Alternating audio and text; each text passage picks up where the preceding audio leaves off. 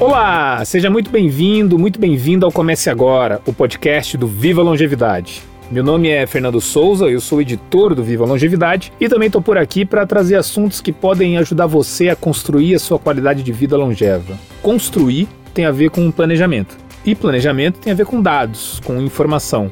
No episódio especial do mês da longevidade, a gente vai falar sobre a dinâmica populacional e a importância da demografia para entender as mudanças pelas quais a nossa sociedade está passando, para então ter elementos suficientes para começar a construir o futuro que queremos para a nossa vida. Afinal, como sempre falamos aqui lá no Vivo Longevidade, vive melhor o futuro quem começa a planejá-lo agora.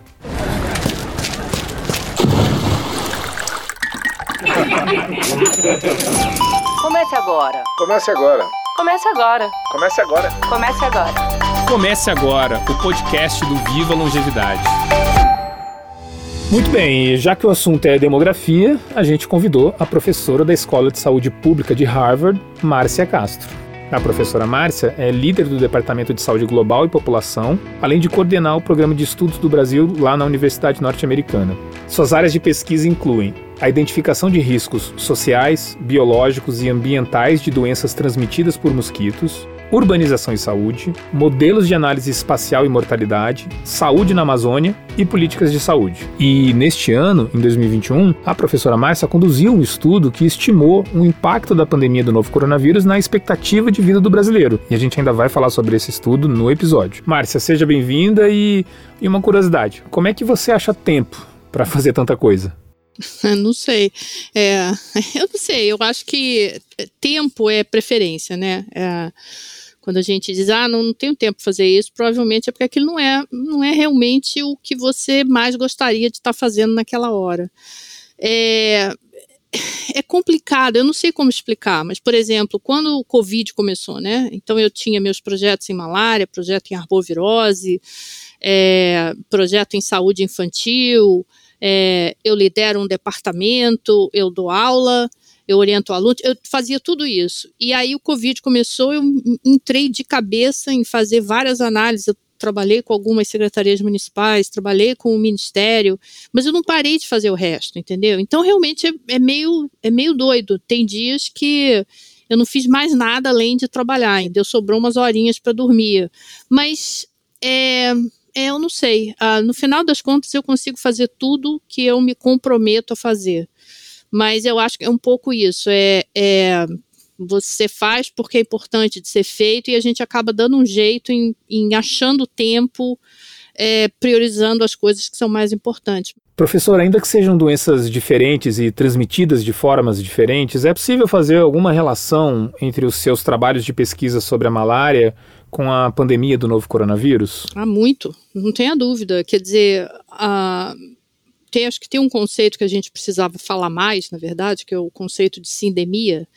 E o que isso significa é que você tem múltiplas epidemias e você tem um contexto social, econômico e político que não só permitem que essas, essas epidemias se tornem é, problemáticas, mas esse contexto acaba sendo piorado em função dessas epidemias. Então, é, toda a discussão sobre o que a gente chama em saúde pública dos determinantes sociais de saúde, que são fatores individuais, é, da comunidade, fatores sociais, econômicos, ambientais, políticos, tudo isso vem dentro desse modelo conceitual chamado é, determinantes sociais de saúde.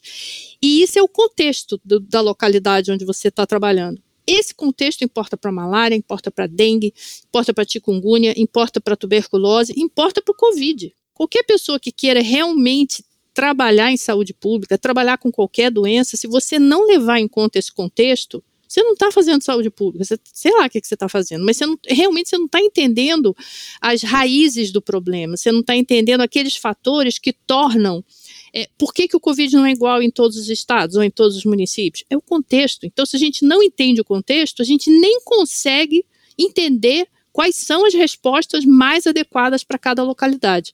Outra frente dos seus estudos é o modelo de dinâmica de populações e natalidade. E uma pesquisa sua, que foi muito noticiada aqui, mostrou que a pandemia reduziu em quase dois anos a expectativa de vida no Brasil. E eu entendi que não só pelos efeitos diretos da doença, né, como também pelos indiretos. Esses dados, se não me engano, levaram em consideração o cenário de 2020. Existe uma atualização desse seu estudo? Primeiro, deixa eu explicar por que, que a gente resolveu fazer isso, né? Quer dizer, esse conceito de esperança de vida, às vezes ele é mal interpretado, né? Ele é um, ele é um conceito é, hipotético. A ideia é você pegar as taxas de mortalidade que acontecem num determinado local, num determinado ano, e usar essas taxas para responder a seguinte pergunta: qual é o número médio de anos que uma pessoa viveria se ela nascesse hoje, tivesse exposta a essas taxas de mortalidade por idade que estão acontecendo este ano, tivesse exposta a essas taxas ao longo da vida?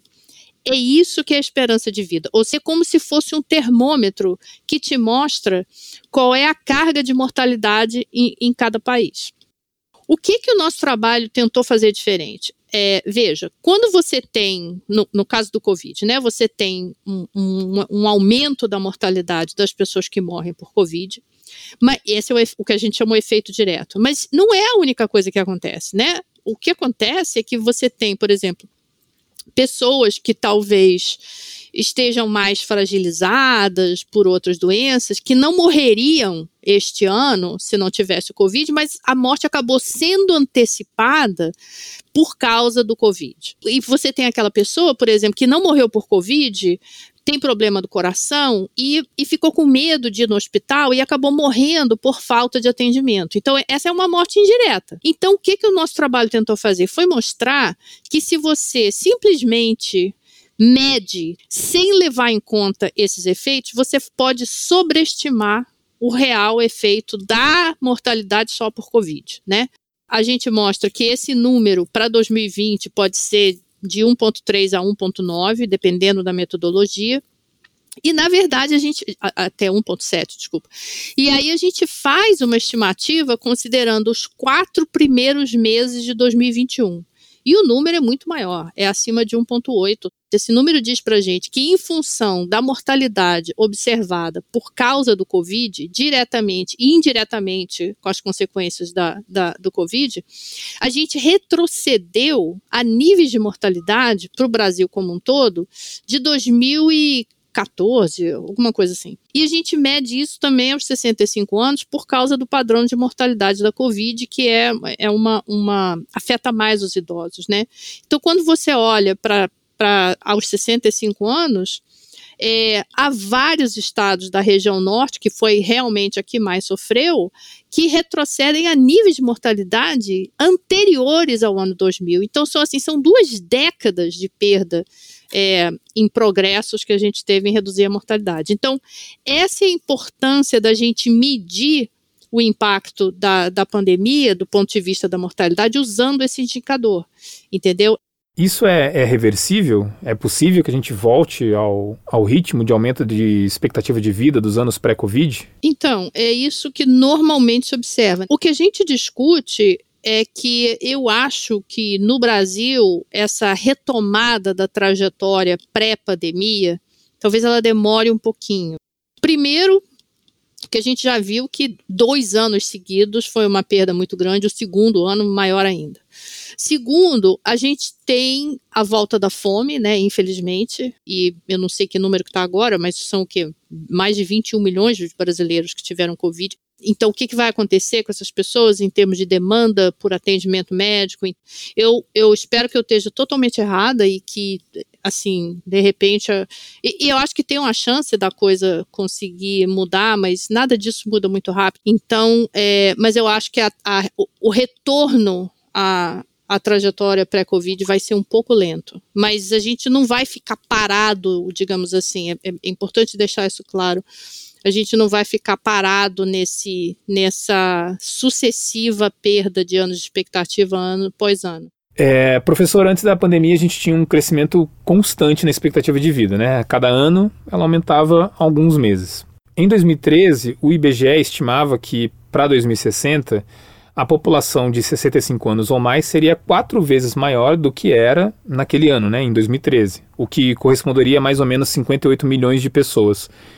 Eu sei que é muito tempo até lá, mas corremos o risco disso não se confirmar? o que vai acontecer é, acho que ninguém hoje pode te dar uma resposta. A gente pode te dar uma resposta é, por alto, o padrão não vai mudar. Quer dizer, a gente está caminhando, a gente está passando por um processo de envelhecimento, a taxa de fecundidade está abaixo da reposição.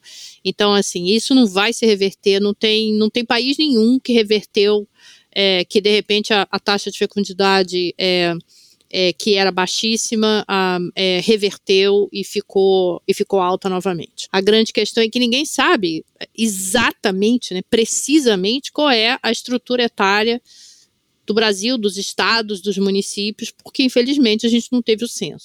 E como é que o estudo da demografia colabora para o entendimento e, por tabela, para a nossa preparação para esse futuro que vai ter muito mais gente velha? Qualquer planejamento é preciso de uma projeção populacional para você saber se você tem que abrir escola, se você tem que abrir asilo, para você saber qual vai ser a demanda futura no sistema de saúde para determinadas doenças, e você sabe o padrão etário daquelas doenças, é, para você planejar qualquer coisa ligada à capacidade produtiva e desenvolvimento, isso depende do capital humano, você precisa saber a estrutura etária, quem trabalha, quem não trabalha, quem, quem, quem tem alguma invalidez. A demografia ajuda a entender esse padrão etário, ajuda a entender a dinâmica que modifica esse padrão etário e ajuda a entender quais são as formas pelas quais, através de políticas públicas, a gente pode é, fazer com que alguns dos desafios dessas, dessa dinâmica populacional, desse padrão etário, possa ser aliviada. Então, veja, toda a gente só tem três formas pelas quais a gente muda o tamanho de uma população, né? Você tem nascimento, você tem morte, você tem migração.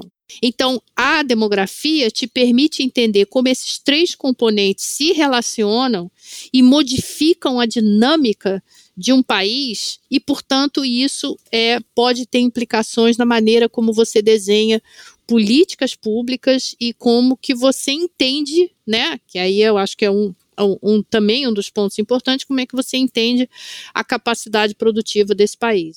E a demografia ajuda a gente a se planejar também, né? Por exemplo, pensar nas nossas próprias ações pró-envelhecimento. É, é, porque assim, aumentar a, a, expectativa de vida é ótimo, desde que seja saudável, né? Porque também esse é, esse é um dos grandes debates. A gente está aumentando anos de vida saudáveis ou anos de vida vivendo com alguma invalidez. Então, isso é importante.